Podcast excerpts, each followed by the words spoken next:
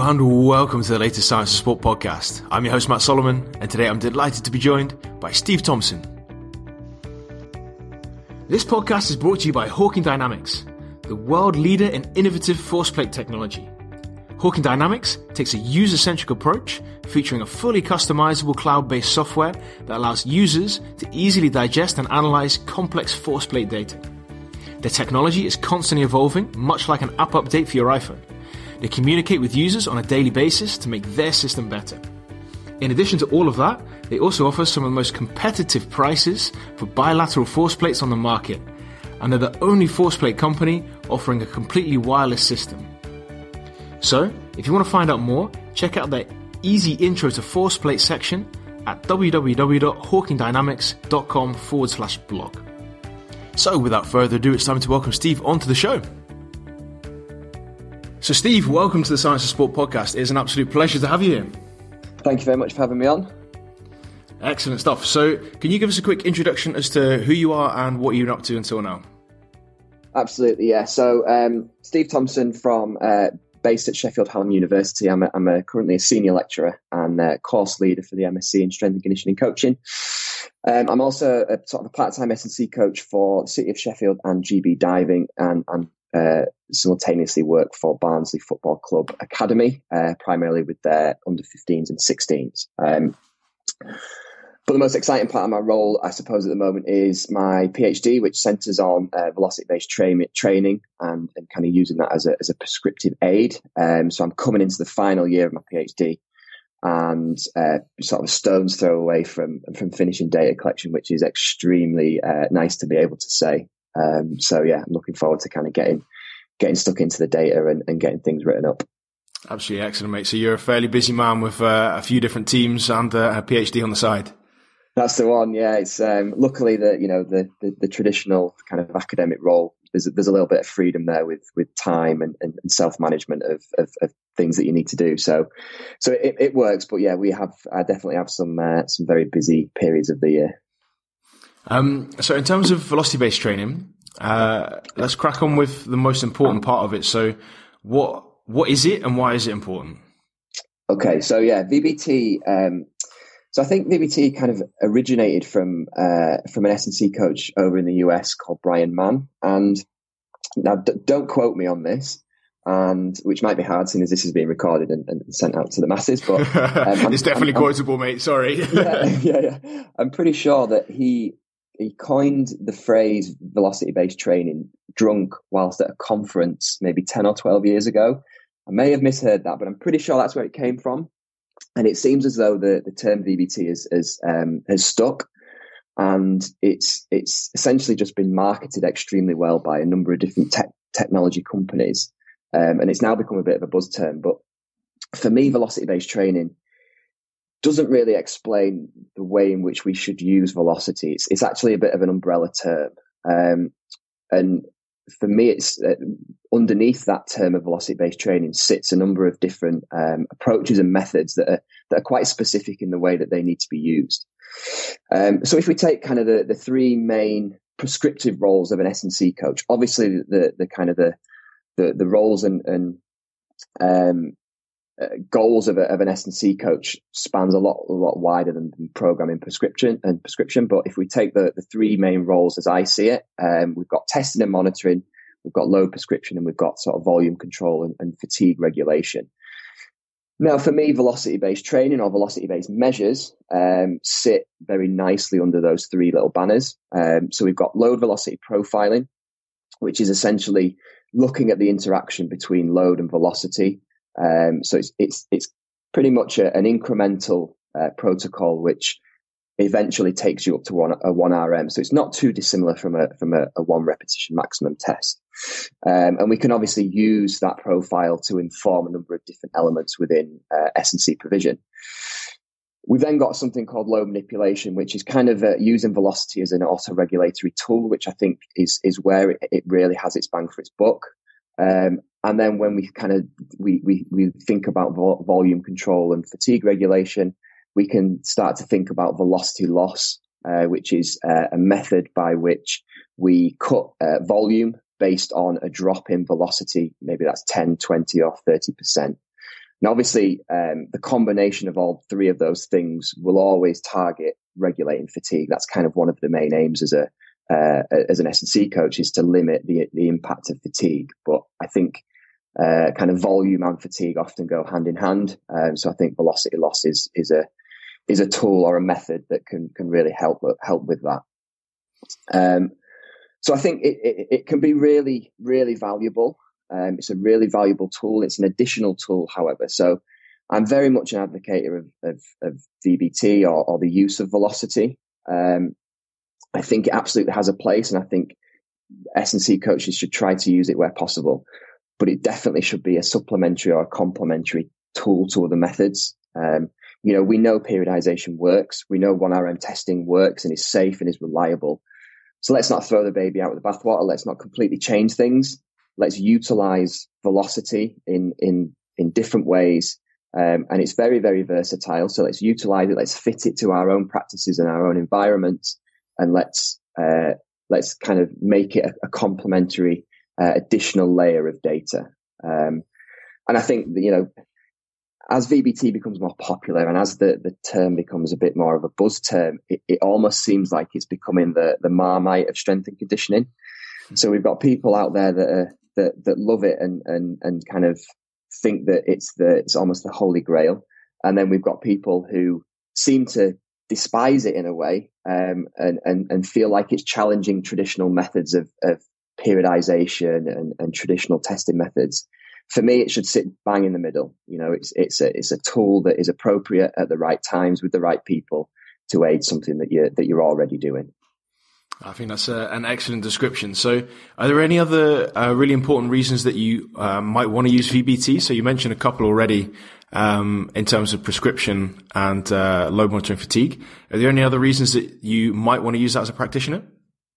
Uh, yeah, I think so. Like I said, it's it's multifaceted and it's it's got it's quite far reaching, I think. Um, so the, the main the main reason has to be it's it's It's arguably kind of the most quantifiable and objective way of regulating load, uh, volume, fatigue, et cetera. So obviously, as an S and C coach, we need to be uh, on top of a lot of the confounding variables, certainly in in sports that aren't strength sports, you know, primarily strength sports. There's a whole host of confounding variables such as nutrition, sleep, um, competition, travel, et cetera that, that's going to have an impact on our ability to maintain and, and perform certain strength levels. So we need to be able to auto-regulate that. And of course, there are tools out there, repeti- uh, repetitions in reserve, R P E, uh, predictive equations, uh, even effective periodization can try to account for the fluctuations in in load and and and, and hopefully account for some buildup of fatigue. But a lot of those, in, in my opinion, have their limitations, they're subjective, um they're predictive, they they have measurement error and, and and all that kind of stuff. So for me, velocity is is probably the most quantifiable and the most objective way of doing that, um and I think that's where it gets its biggest bang for its buck. Um but kind of outside of the the, the maybe the more prescriptive elements, I think, and the one thing that that V B T does really really well is it creates a a really healthy kind of in-house competitive environment, or it can do, again, in the right setting. So it can be brilliant for athlete buy-in. It can be brilliant for for either um, self-competition, so you're trying to beat uh, speeds and loads and, and that kind of thing on a regular basis from session to session. Um, or, like I said, create that that healthy in-house competition um, between like-minded individuals, which is something that we've done with the divers really, really successfully. Um, you know, it got to a point where they were, uh, we would do something really simple, such as um, uh, unloaded or a twenty K bar um, counter movement jump at the start of a session, maybe repeated or, or singles of maybe up to five or six reps. And they would track the velocity, simply just track mean and peak velocity. And, and we created a, a leaderboard, and we've created some really healthy competition between, between our athletes. Um, so there's kind of that, that element that's maybe less researched, but but I know um, a lot of practitioners really value it for, in terms of that motivation and that competition that it can can help to uh, help to elicit. This podcast is also brought to you by Flex. Flex is the latest product to enter the velocity-based training market, developed by the team at Gymware. Flex is the only laser-based training system available, and it's this unique technology that makes Flex the most accurate and reliable barbell tracking product in the sub five hundred US dollar category. It's wireless, portable, and it's super user-friendly. Find out why V B T is such a powerful training method and what separates Flex from the competition at flex stronger dot com.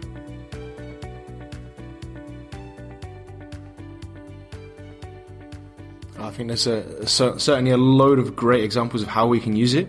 Um, and you, you've just put one into practical context for us. Could you uh, do the same for the other reasons as well? So like, how can we then use our, our V B T to enhance strength and power work practically? So uh, putting that into the context of, uh, for example, a team sport or an athlete that which you uh, might work with. Yeah, of course. Um, and I think it's a really interesting question. And kind of just before I, I maybe give a, an example, I think, Um, one thing to understand is that, that, and I've already mentioned this, velocity-based measures or the, the application of velocity can be really, really versatile. And I've been been lucky enough to kind of have a number of conversations with uh, recently with um, top-level coaches, S and C coaches from all around the world, and and to really investigate their their uses of V B T in their own practices. And it, and it, that really highlighted to me how how different practitioners make it, mold it and make it fit to their own, their own environment. So we have um, coaches that, that simply use it as that external motivational tool, and that's it. We have some that use it as a testing tool to look at how their interventions may affect the, the load or the force velocity characteristics of their athletes. And then we have some that are a lot more immersed in the session by session, the set by set load regulation. So there's a real full, there's a, there's a full spectrum there. And um, one thing to remember, I think, is that just because you may be limited in time or, or limited in resource doesn't mean you can't utilize velocity in some way. Um, so I'll give you an example of, of kind of how it could be used in terms of its most immersive way. Um, so typically, you, you would you would potentially take an, an individual and you would uh, profile them.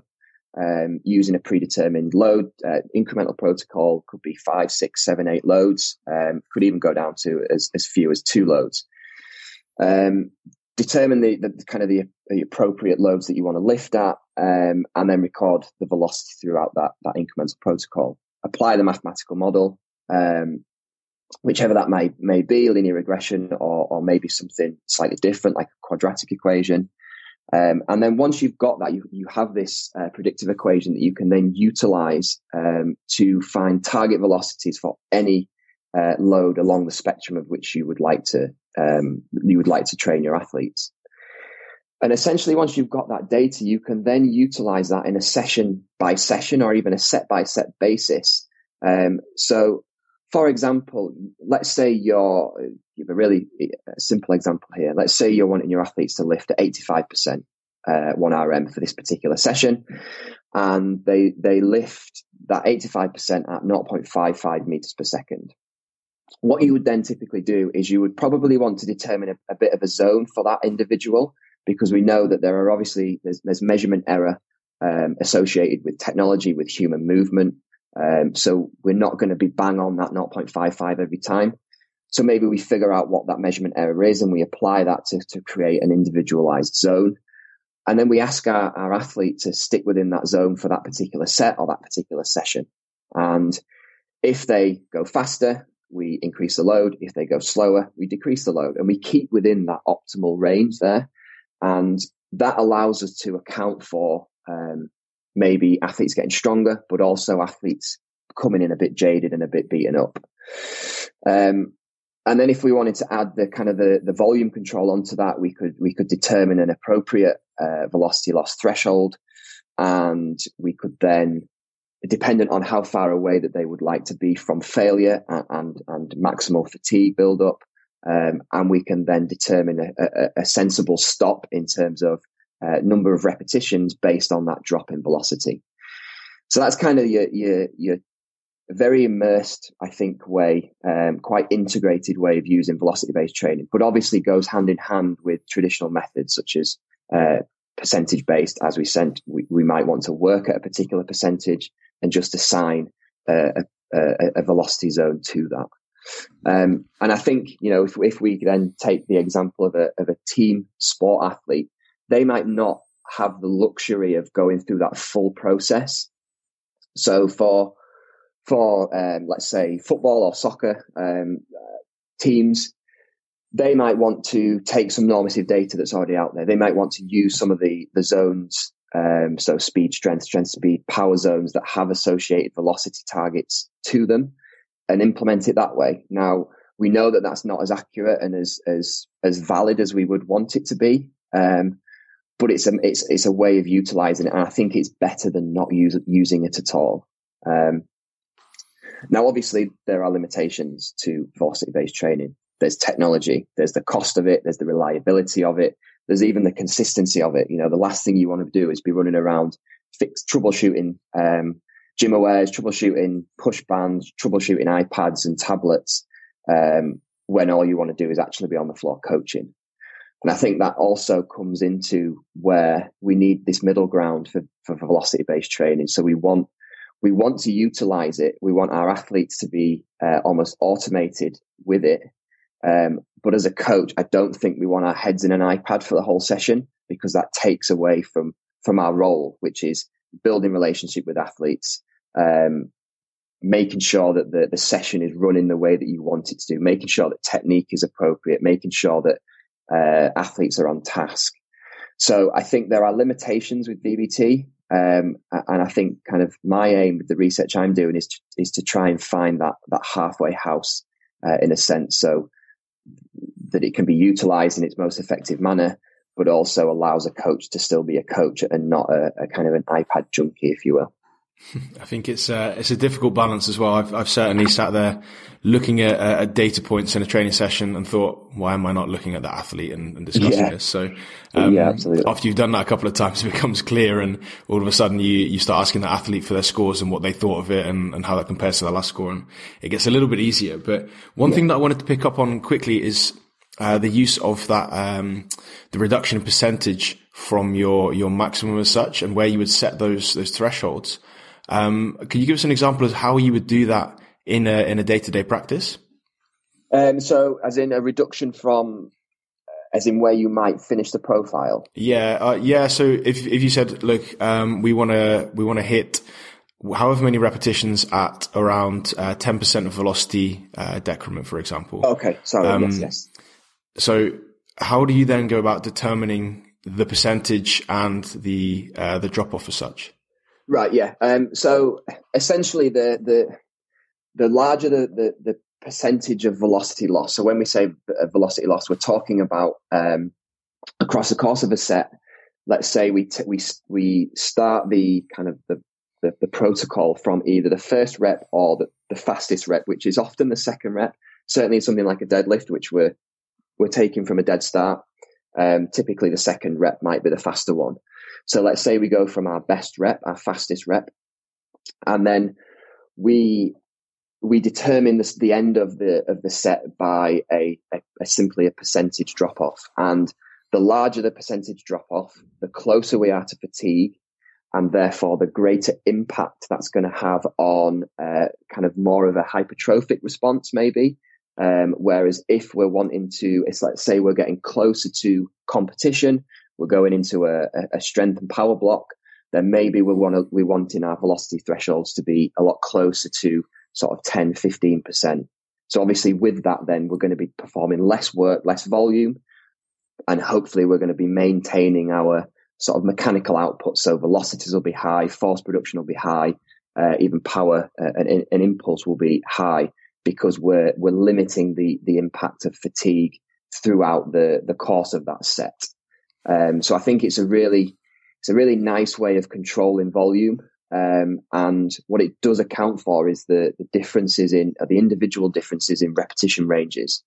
You know, we all know athletes that we give them eighty-five percent, they might smash out seven or eight reps, and we know athletes that we give them eighty-five percent, they might smash out three or four reps, and therefore, you know, prescribing five by five, which is the, the typical five by five at eighty-five percent, may not actually be optimal for every individual. Um, So the velocity loss, therefore, allows us to to manage that across the course of a of a team in a li- little bit more of a, um, I want to say, accurate way, I suppose. Absolutely fantastic, mate. So um, as we as we move on a little bit, I want to look at what you think the future of velocity-based training will be. You're you're now doing research into it. Um, hopefully, you can give us some insights into what you think the the next five to ten years will bring for us. Yeah, I think I think in honest, um, I think technology will dictate a lot of that. So I think the technology will continue to develop. It will continue to um, sort of break new ground in terms of what's capable. So things I've kind of thought about and and, and had little conversations with with uh, tech companies and and, and practitioners uh, in the past is, you know, is the possibility of teaming up with Alico or Worksan and putting accelerometers already in the bar, so it's it's already there and we don't have to worry about uh, wearables and additional bits of kit. Um, you know, there's some pretty cool camera systems out there at the moment, which I think that that technology is kind of the next on the list to start to to really blow up and and and take on. Um, and then, you know, maybe even going as far as kind of full wearable suits that that that provides us with, uh, you know, angular velocities, joint kinematics, and all the all those cool biomechanical um, bits of data that that actually is quite informative to S and C coaches.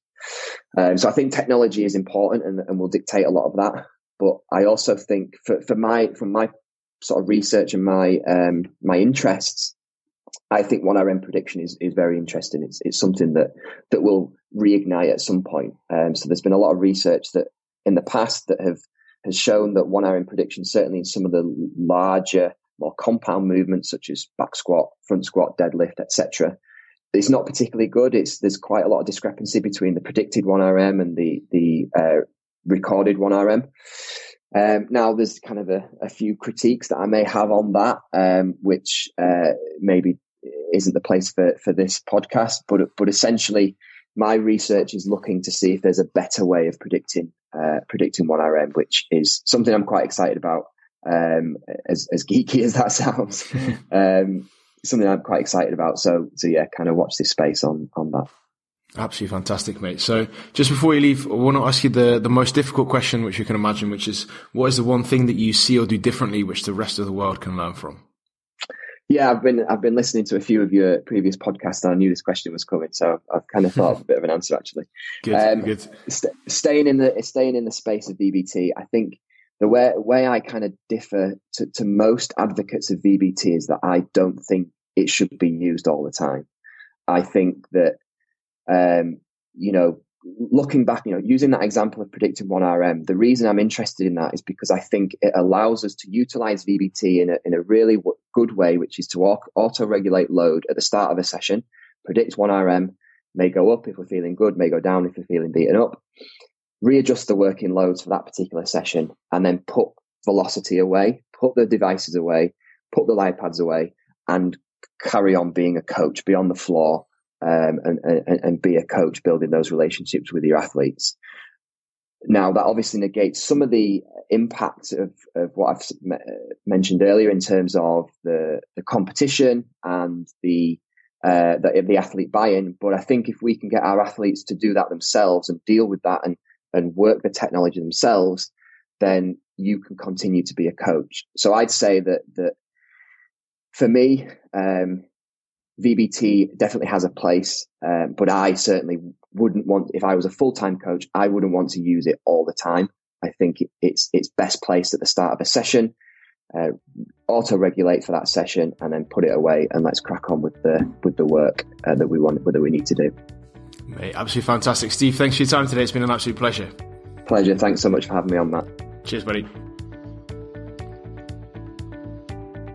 And that's it. Once again, a massive thanks to Steve for all of his hard work on today's podcast. I really appreciate it, and I'm sure you do at home too. Before we leave, I want to point you in the direction of our free-to-download Performance Digest issue. So if you find it difficult to stay up to date on all of the latest sports science, strength conditioning, rehab, nutrition, you name it, research, then the Performance Digest is, of course, the perfect tool to save you hours of time searching and we can give you that today for free in the show notes. So all you have to do is click the link in the show notes, download that one completely for free, and you will get nineteen different research reviews which you can use to take your performance to the next level. And before you leave, please hit the subscribe button. That means that we can keep bringing you the best content possible and that you won't miss out on next week's fantastic episode. So that's it. Once again, a massive thanks from me. I'm Matt Solomon for Science to Sport, and I'll speak to you next week.